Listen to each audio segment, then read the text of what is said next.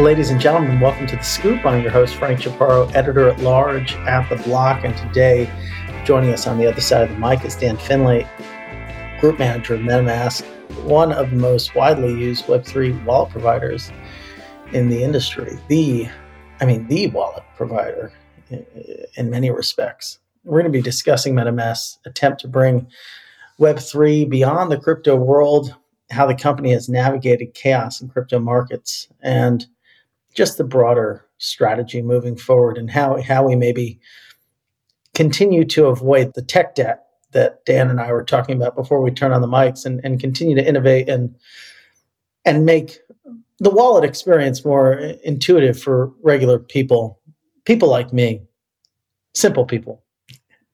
But before we dive in, I want to take a moment to thank our sponsors. Have you ever wanted to use DeFi without being seen? Railgun is a leading DeFi privacy solution on Ethereum. It's also a leading privacy solution operating across Binance Smart Chain, Arbitrum, and Polygon too. And yes, that includes DEX trading. DeFi and privacy together at last. Visit railgun.org to find out more. This episode is also brought to you by Flare, an EVM based layer 1 blockchain with secure, decentralized access to information from other chains and the internet. Flare's native interoperability protocols provide developers with a variety of high integrity price and event data, including detailed transaction proofs from other chains and information from Web2 APIs. Build better and connect everything at flare.network.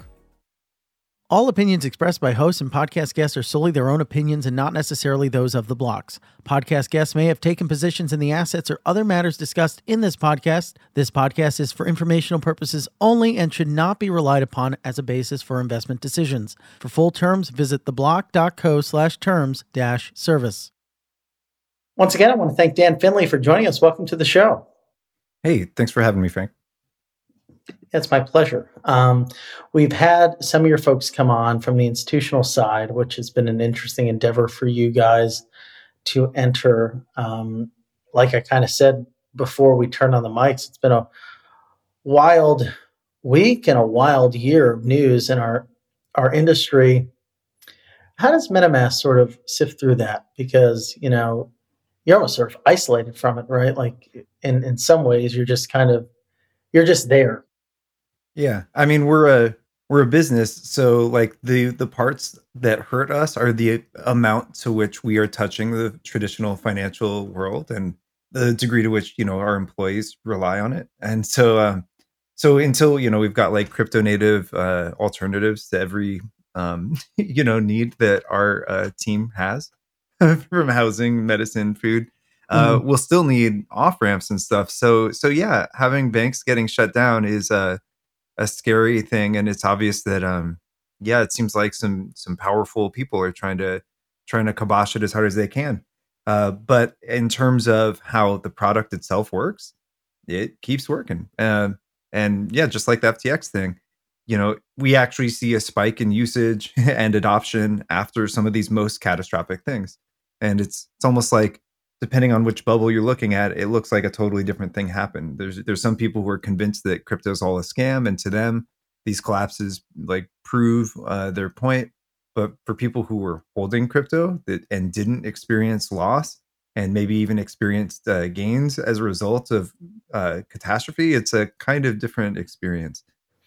I wonder if it sort of changed the calculus in the in the wake of um, the meltdown of Silvergate and Silicon Valley Bank, and then Signature, people are wondering, you know, where do I keep my funds? Where are my funds most safe? Where maybe as a project do I maintain and manage my treasury?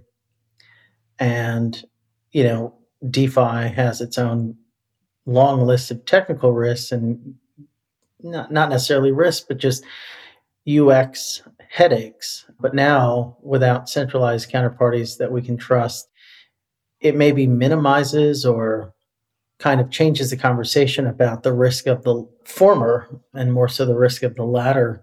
Um, yeah.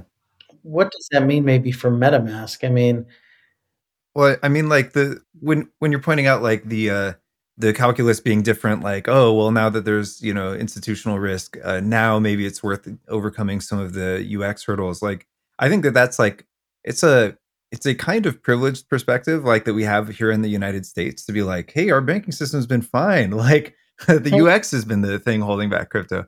Um, mm-hmm. there there are definitely plenty of people in other parts of the world who have been uh, perfectly happy to onboard uh, through you know tricky user experience when it means having access to a currency that's more stable than they have otherwise. So so yeah, it, it's kind of a local calculus that we're we're observing. It's like so our our uh, U.S. institutions going to be moving uh, more. You know, is venture capital going to start uh, holding crypto native assets? Because um, it seems like the the assets that had the most uh, risk during these meltdowns, it was like the ones that were purportedly uh, pegging to be stable you know, or rooted on USD or something where that's experiencing tons of inflation. And yeah, so there's like kind of this continuous offer, right? Like, well, we could hold our assets in some crypto native thing and that's volatile in this whole other way. Um, or we could, you know, potentially conceive of new assets that we represent on the blockchain and prefer to hold those. But uh yeah, yeah. I, I think I think this is largely drama that comes from trying to cling to a system and a way of valuing things that doesn't really care much for decentralization and would frankly love to shake it off its back. Yeah, it's interesting. Um, have you noticed any changes in terms of usage or onboarding over the past few days? Yeah, yeah, we on Sunday we had like our our best ever swaps day. Like I think you know, so it's it's kind of a, a weird mixed blessing. We're like we're terrified, you know, or like who knows is a systemic risk, but then at the same time, well, it, it's extremely good for crypto. like people people are onboarding, people are fleeing to crypto in in many situations, and uh, so yeah, we we see that, and we see that every time there's one of these systemic shocks, people kind of look at it again and they're like, hey, wait, that's holding up and it's like a new opportunity to relearn once again yet another centralized exchange uh, you know did things you might not have wanted with your money and suddenly your money's gone. And you know like there there sure is benefit to having an actually transparent system. So yesterday was the best day of the year? Uh, uh, of our swaps history since we rolled out swaps in the i think like august 2020 yeah so that's nuts. Yeah, it is nuts. You would have thought, I don't know, FTX or there was the whole uh, NFT boom was over there, but you know that's not as directly token correlated, and I guess it's not the kind of thing that uh, results in people making huge uh, adjustments of their entire portfolio. I, I think there was people making some pretty big moves uh, in response to this situation. So walk us through the. Uh, I'll use the word calculus again, so I can sound fancy. Sure. Of of the users who are contributing to that that phenomenon. What do you think? Uh, maybe you talked to th- some of them. What what was going through the logic there and moving over? I mean, I I can't get in every person's uh, mind, but I, I can you know speak to people that I've talked to and and even some of my own internal thoughts. And you know, there there were thoughts like, oh look, oh like Circle had what a uh, eight percent of its uh, U.S. backing in uh, Silicon Valley Bank or Silvergate, and that was now at risk, and it was unclear, uh, you know, if if that was going to be is that vaporizing? Are they going to cover it? You know, and so people are basically speculating on how these things were going to get handled in the outcome. And and I, I think there's a, a, lot of companies have a lot of incentive to you know defend their reputation in this situation. So mm. um, so you're almost betting like will circle yeah care more about their reputation than they care about um you know the big big loss.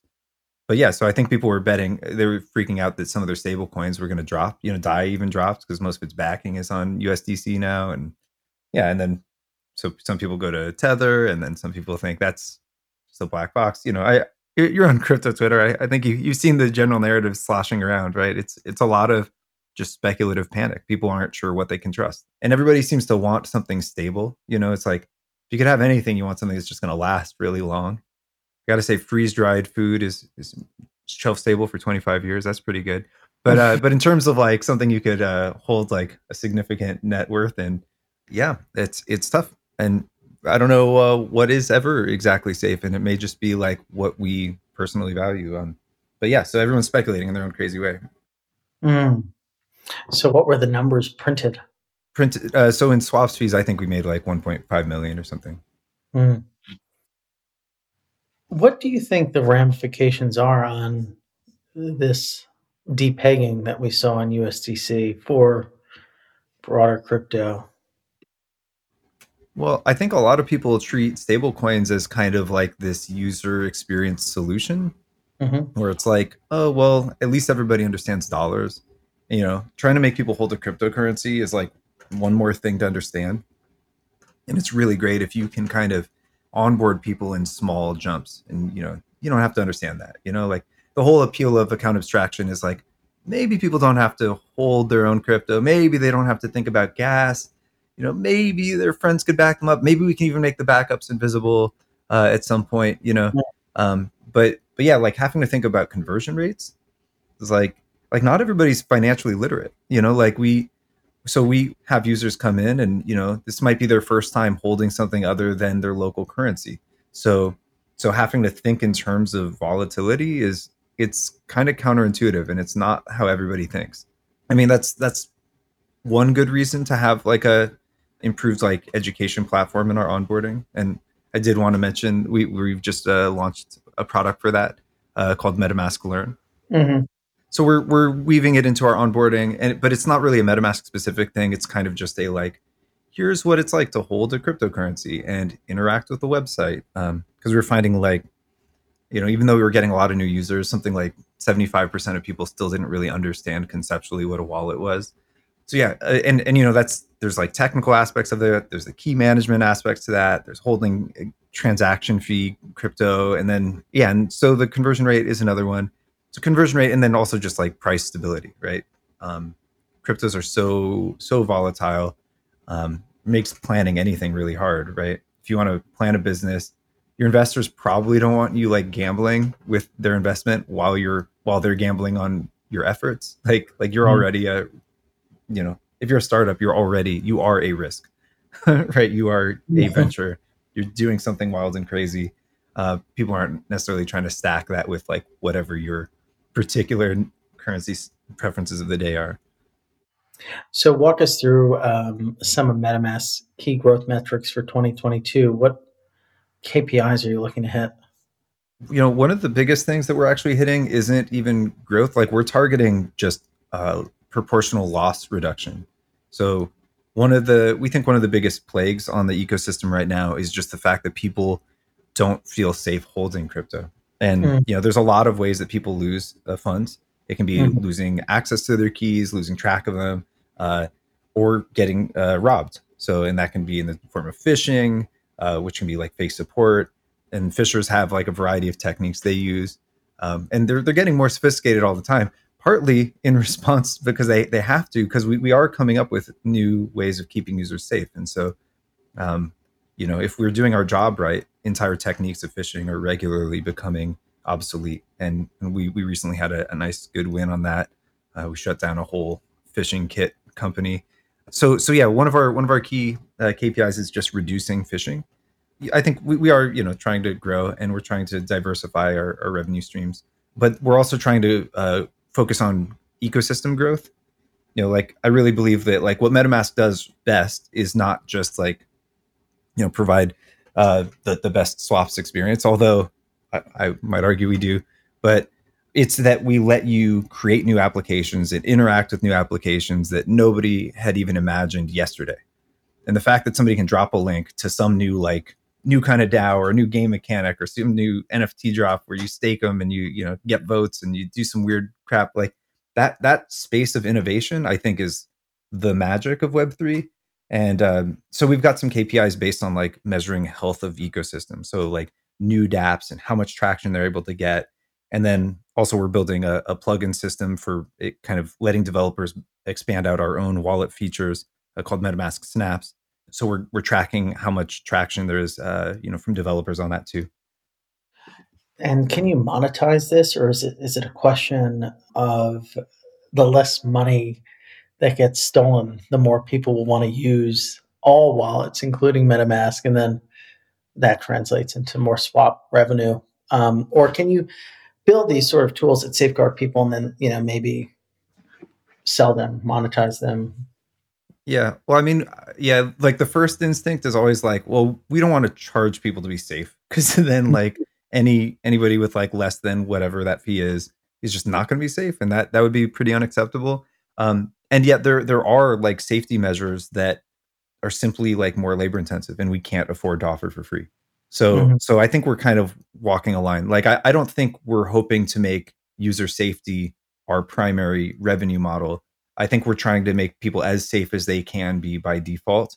Um, and uh, does that help all wallets? Well, yeah, in so much as those wallets like copy whatever we did to keep users safer. Um, but I think a lot of it is just about improving retention and and you know every mm. time a user gets robbed, it's oh oh it's not. I mean it's it's terrible for us. It's the worst thing.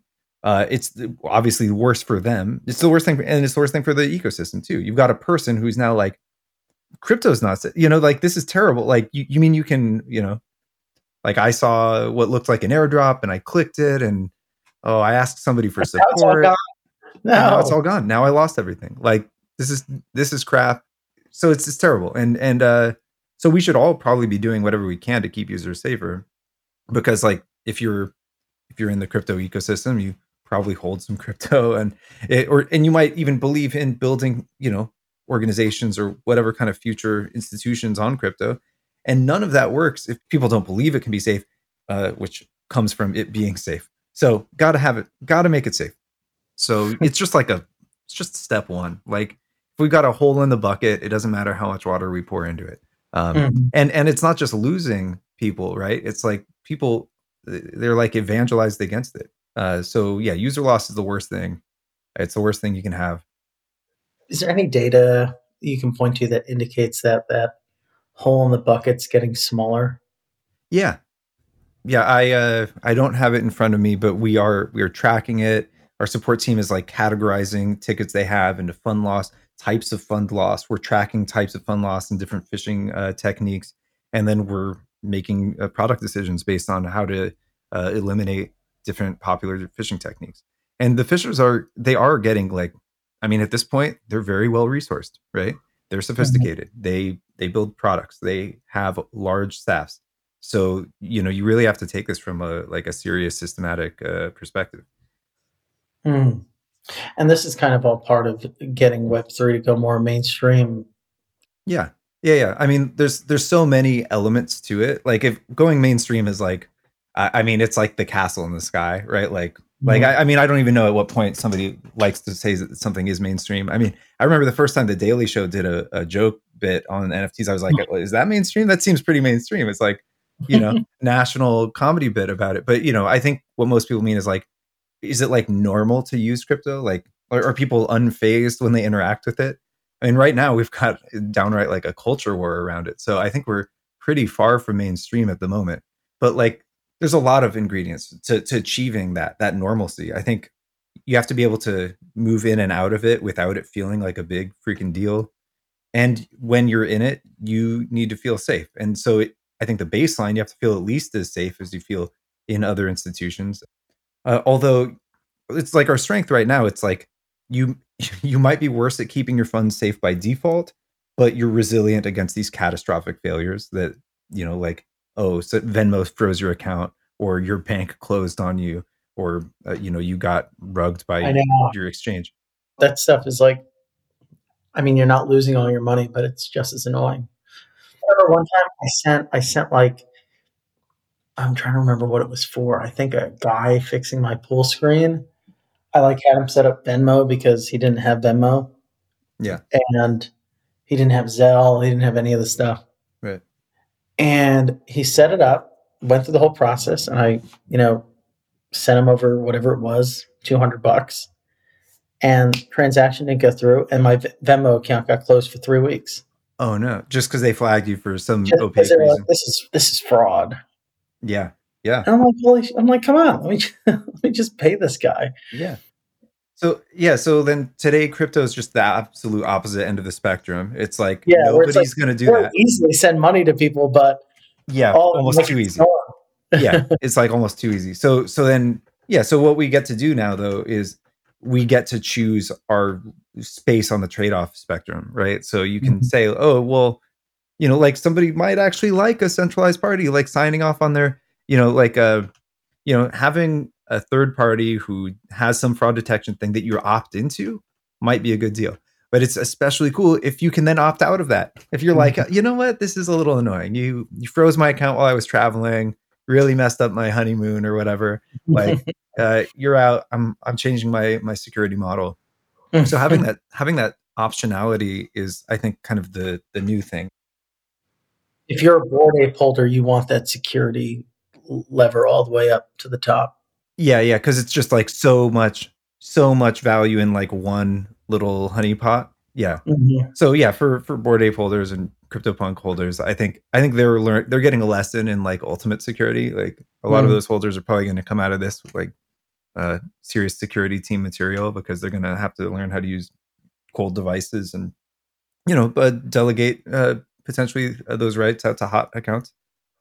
So this all kind of speaks to again like what we've been kind of talking about since the top of the show just improving the user experience um, you guys announced recently updates to the mobile app i think and and the browser extension to improve those load times um, mm-hmm. and optimize just the experience what what other things can can you do to maybe if you're signing a transaction like if it if, if it is something that might be fraudulent maybe there's a, a red flag or something that pops mm-hmm. up like other things can we do to yeah. make it um, there's there's so many so many things to do and actually yeah like sourcing negative uh, indications is actually a lot safer to do than positive indications so it, mm-hmm. you know it's like flagging something if you if you put a stamp of certificate of safety on something that's mm-hmm. That's bold. Like you you gotta I, I don't know what it takes to do that. But being able to say this is a known scammer that's actually uh, fairly fairly low lift. So we we maintain a phishing list today. Um, the hardest part about maintaining a phishing list is casting a wide enough net because we've actually got so many available signals and so many people that are basically just honest trying to contribute. Um, and so uh, yeah sourcing that list has been its own challenge. Uh, we we do have a, a little initiative uh, called MobyMask uh, that we're mm-hmm. working on in collaboration with LXDAO and Laconic where we're building a sort of web of trust phishing list. Um, and so that's one thing that I'm excited about. But also, we can uh, you know add simulation to the transaction confirmation, and also, um, I mean, there's just like a long list of of strategies of making transactions more readable. Um, there's there's a new EIP uh, for making signatures more readable. You ask the contract how to render it. So we, we're not only exploring a few of the ones that we believe are the highest impact, we're also, you know, building in a plugin system for adding new safety measures so that people can validate new strategies, uh, kind of aggregate them into our confirmation view, and you know, ultimately potentially roll some of them in by default and just improve and hopefully, hopefully the the default confirmation becomes this like you know spider web of signals where any any shake you know mm. sends a tremor up to the user building the system out to be as uh, wide reaching as we want it to be has been a little bit of a technical challenge, but we're actually making some really great progress on it. And I'm pretty excited. We, we announced uh, our, our, collaboration with Laconic and MobyMask recently. And uh, yeah, it's going to be like this light client that helps uh, peers gossip a phishing list. And uh, I'm, I'm particularly excited about that. Have you ever wanted to use DeFi without being seen? Railgun is a leading DeFi privacy solution on Ethereum, and it's also a leading privacy solution operating across Binance Smart Chain, Arbitrum, and Polygon too. Shield your funds and use them privately on your favorite DeFi apps. Railgun's cutting edge zero knowledge system encrypts your data from public view. And yes, that includes DEX trading. DeFi and privacy together at last. Visit railgun.org to find out more.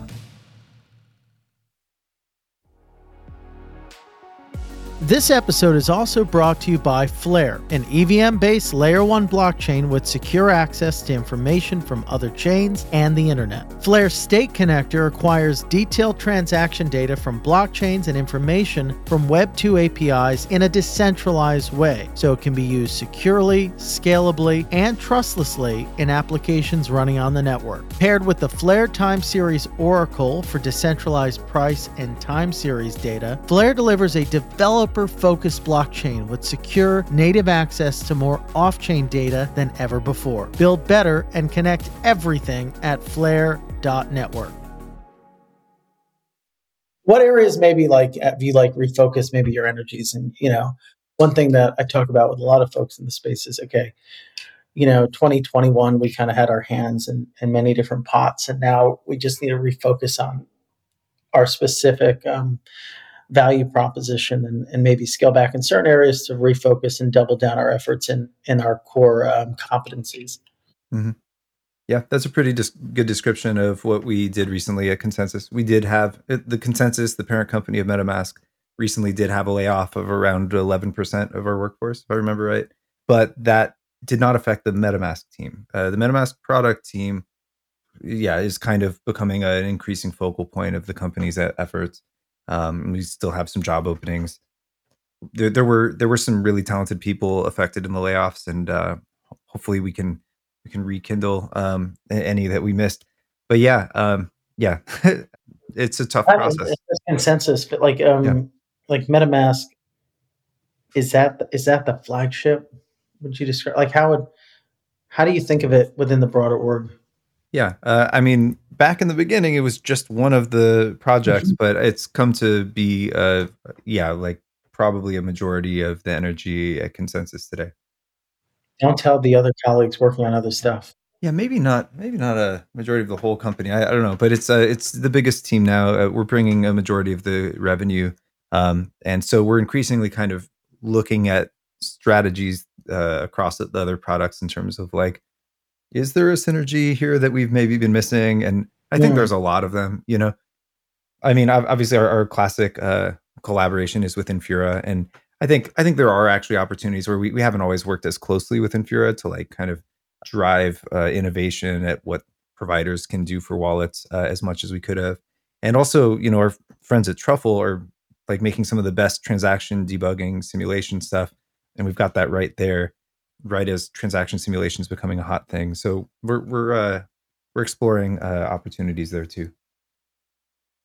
How do you sort of address maybe some concerns um, about the close connection between, you know, MetaMask and ConsenSys, and the former, uh, as a result of that connection not being decentralized enough or crypto-y enough yeah, yeah. I mean, if it was up to me, we would have, uh, you know, founded ourselves in a world where crypto is already a thing, and we would have done it with a, a token and just centralize our stock from the beginning. And uh, but uh, yeah, Web three wasn't a thing when we started, so we we are forced to take the uh, the path of uh, you know progressive decentralization. And uh, I say that with all the irony that I think some people hear it with because you know, I think a lot of people profess pro- progressive decentralization and then just make no progress on it because the default is to not give away power.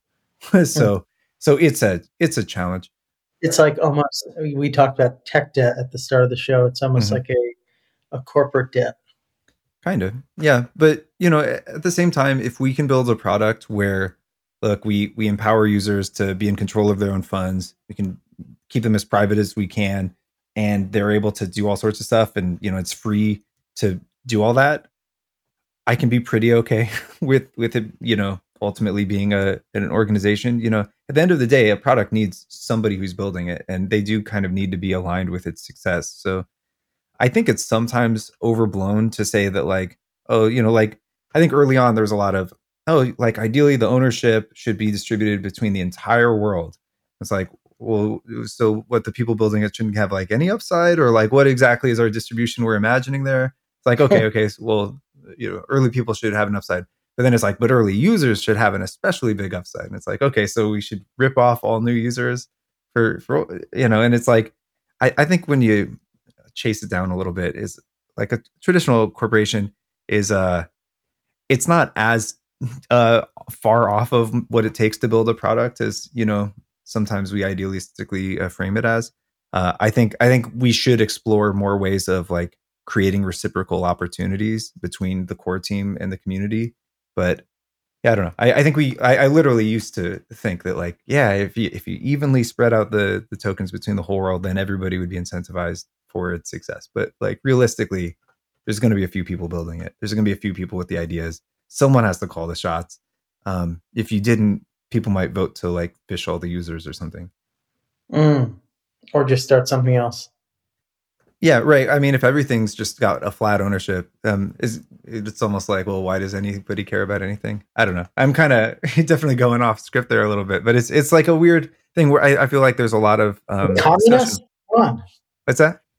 What are we communists? Yeah, yeah. Well, I I mean, I, I definitely think people have dabbled with the whole range of philosophies within crypto.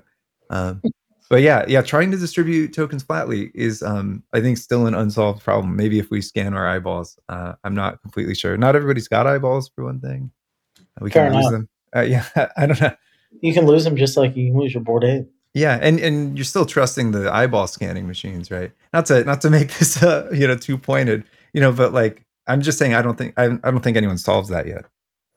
So in this march towards progressive decentralization, is is there a token?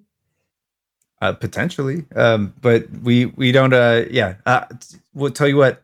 We don't have any reason for a token right now. Like, uh, I think we've got some. Well, we've got some things that we use tokens for already. You know, like we've got a grants DAO. We use tokens to vote on that. You know, so I think tokens are a tool. And if we find opportunities where it solves a legitimate user need, you know, I, have I've said it'd be fun to uh, poll users on uh, feature requests, you know, with the token. That may not be the super valuable token that everyone's hoping for. Some people would love it though, and and I, I would love it as somebody uh, making feature trade offs. But uh, yeah, I think I have yet to see a truly deeply compelling use case for token. Oh, actually, had a new idea recently, but uh, it's real early, so so it's like probably um probably too early to have any confidence on. What else are you super excited about?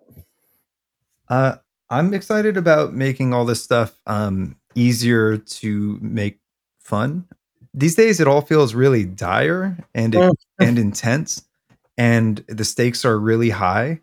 And mm-hmm. I think that um, I think that there's like there's something about it's hard enough to make an app that like by the time somebody makes one it's like a big deal and it's like a rush to the door and people pour in money and like you can't you can't make a thing without it like almost feeling um i don't know like it could be security critical i look forward to making it easier to make small things that can still be like trajectory shifting in their own small way mm-hmm. i think that's part of what i like about our uh, wallet plugin system is like like look um you know, tokens and NFTs are great, but you know how many standards are like have been held out of the wallet just because we are busy, basically, you know, like there's like subscriptions and like voting rights and and allowances and you know other delegations and and uh, proxy contracts and multi sigs and and all these things are things where it's like it totally belongs in the wallet and it's just like uh because we're one team we we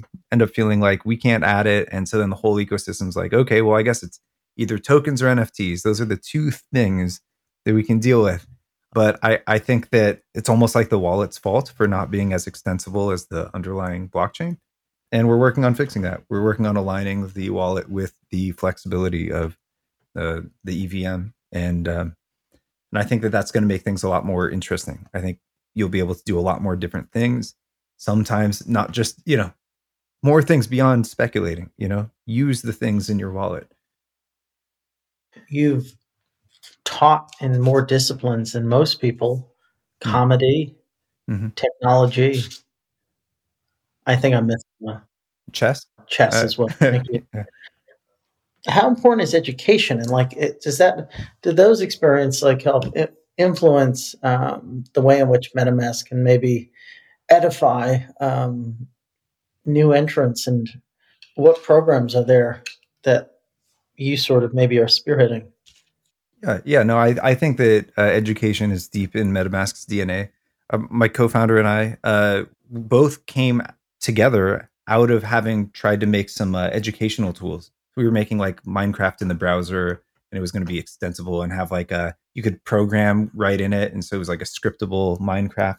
Um, and like from that to to MetaMask, what we were doing, it always felt like we were people who were bridging a gap where we'd see some fountain of cool, exciting technology and taking buckets of it and bringing it over to people who weren't aware of it. And, uh, yeah. if we do it right, we bring enough buckets. We we actually we carve a trench. You know, we we don't do it manually. We actually just connect connect opportunities. You know, so MetaMask was always like we came to the blockchain or to Ethereum when you basically needed a command line to do it. The Mist also did come out while while we were building, and uh, uh, yeah, and we're like, here, let's make it easier. You know, let's how about not sync a full node? How about just use a web link? And the thing is, you know, we are always sanding off as much of the user experience as possible. You know, try to explain the transaction fee, make it easier, easier. Um, but um, to some degree, there's always going to be some complexity, and there's going to be some new paradigms. You know, even people using email for the first time, that was a big new paradigm. You had to learn what the at symbol was. Everybody was like, "What is that?" I always wondered that that was on the keyboard. It's on the two. Must be important. We just migrated to Microsoft Outlook, and I think it's it's that that experience was more difficult than me learning how to use a, a MetaMask wallet in 2016. Right. Yeah, yeah. I mean, I, I get compliments like that sometimes where people will say like, "Oh, once I, I I'd been using MetaMask for a month, and now when I hit like a email registration, I get angry, like, you know, because it's like it's a worse experience. It makes you say like, I don't need you to, con- I don't even want you to contact me. What is this for? What purpose does this serve in this experience? and it kind of gives you this opportunity to re-ask the questions about why your relationship to these uh, services is the way it is yeah so when you're adopting a new paradigm you need there's going to be some phase where somebody has to kind of facilitate your your understanding and uh, that can be a tutor or something but of course if you want to scale it having things that are repeatable documented interactive i think is like the best you can do on the internet actually some of my first programming my first web app was in Python on Udacity, Udacity mm-hmm. 101, built a Google clone from scratch. And so I'm a huge believer in interactive education in the browser. And that's part of how we approach MetaMask Learn. It's uh, it's not just like a document, it's like a series of, you know, kind of paneled explanations of concepts and then interactive kind of simulated experiences. And I, I think as a framework for teaching new concepts, it, it's an exciting first step and I hope that we just keep on um, using it to keep users safer and better informed about kind of this whole spectrum. Hopefully, they'll even like you know understand the the risks of new investments at some point, right? Yeah, maybe at some point. Yeah. At what point do you imagine companies might be open to leveraging the power of wallets as sort of you know as an alternative to the email chaotic email process? I mean, they they can already. Uh, you know, it's kind of just a uh, just a question of who who wants to who wants to do it. The, there's a there's an alternative to Google Docs where you sign in with your MetaMask, and it means that everything is end to end encrypted, so there's no Google that can uh, you know surveil what you're doing, and it's just a better experience to to be able to do that. So I, I think that once you've got a Web three wallet, uh, you almost have to ask like, why do you need somebody's email? and it's basically like if you need to uh, contact the person that's the good reason to get somebody's email. Why would you need a password? That's a good question too. Every, it's almost like everybody's moving off passwords right? Even apple with their passkeys trying to move everybody off passwords. So i think we're getting a little bit more sane but uh, even then if even just having this single account model where it's like oh you're logged in or you're not i think that's even kind of broken because you know uh, i can't log into my xbox without using my business account you know now because it's like the same account like oh, so I hope your Xbox is uh, industrially secure, you know? Mm-hmm. But the, the Web3 wallet gives you a, a tool for granting permissions extremely granularly. When you log in, oh, you're disclosing a public key, but you're not granting any other access, right? Mm-hmm. And then if you grant a token allowance, you can say how much of an allowance you want to grant. And so you can get really, really granular in a way that, you know, traditionally you just hand your whole account over. Um, so yeah, I'm I'm excited to make that more and more granular and give people put people even more in control of uh, the relationships to uh, third party services. Give the power back to the people. Yeah. Dan Finlay, thanks for taking the time to join us on the show. Yeah, it's been a pleasure. Thanks for having me. Where can our listeners learn more about you and what you're working on and all the m- magic of MetaMask that is unfolding? Um, most of the MetaMask magic you can find uh, over at metamask.io. Um, you can find me on Twitter at Dan Finlay or stalk me on GitHub at the same name. Good stuff. Good seeing you. Um, Yeah, yeah. Thank you for being on the show. Yeah, thanks for having me. The Scoop will be back for you again with another great guest. Have a great day.